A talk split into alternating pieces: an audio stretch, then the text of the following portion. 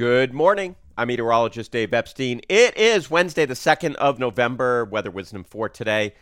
I got to tell you, I was looking at the uh, the models, the forecast, all of it, putting it together, and thinking it's just going to be amazing here right through the weekend. Uh, I mean, as we get to the weekend, there'll be a little more cloudiness, but temperatures could be record high, record warmth coming in here Saturday, Sunday, and maybe even into Monday as well before we start to cool down during the middle part of next week. It's a super easy forecast. The reason high pressure, yeah, it's in control. So highs are areas where the air is actually sinking towards the ground. So you have this basically thing that's trying to balance all the time across the planet. You have air in some parts of the planet that's going up, creating clouds and precipitation.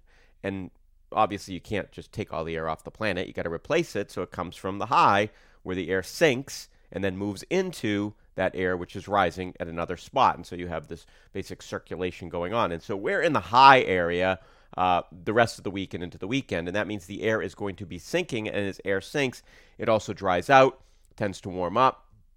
And uh, you also get uh, lower relative humidity.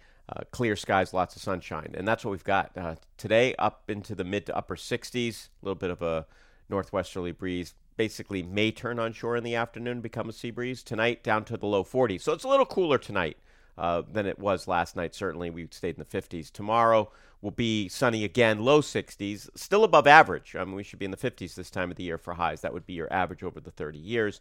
And as we get to Friday, mostly sunny, upper 60s, maybe nudging 70. And uh, really good agreement here that we're going into the 70s Saturday, Sunday, and Monday. It's not going to surprise me if a few inland spots nudge 80 uh, over the weekend. So the records here, uh, as we head for the weekend, that would be uh, four, five, and six, or five, six, and seven.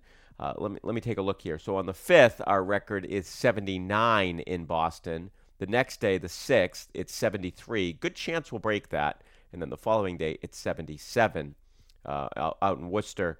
Uh, on the 5th, it's 73, 71, 75. Those are their record high temperatures. So you can get an idea of what maximums are uh, this time of the year as well. And a uh, good chance to break it.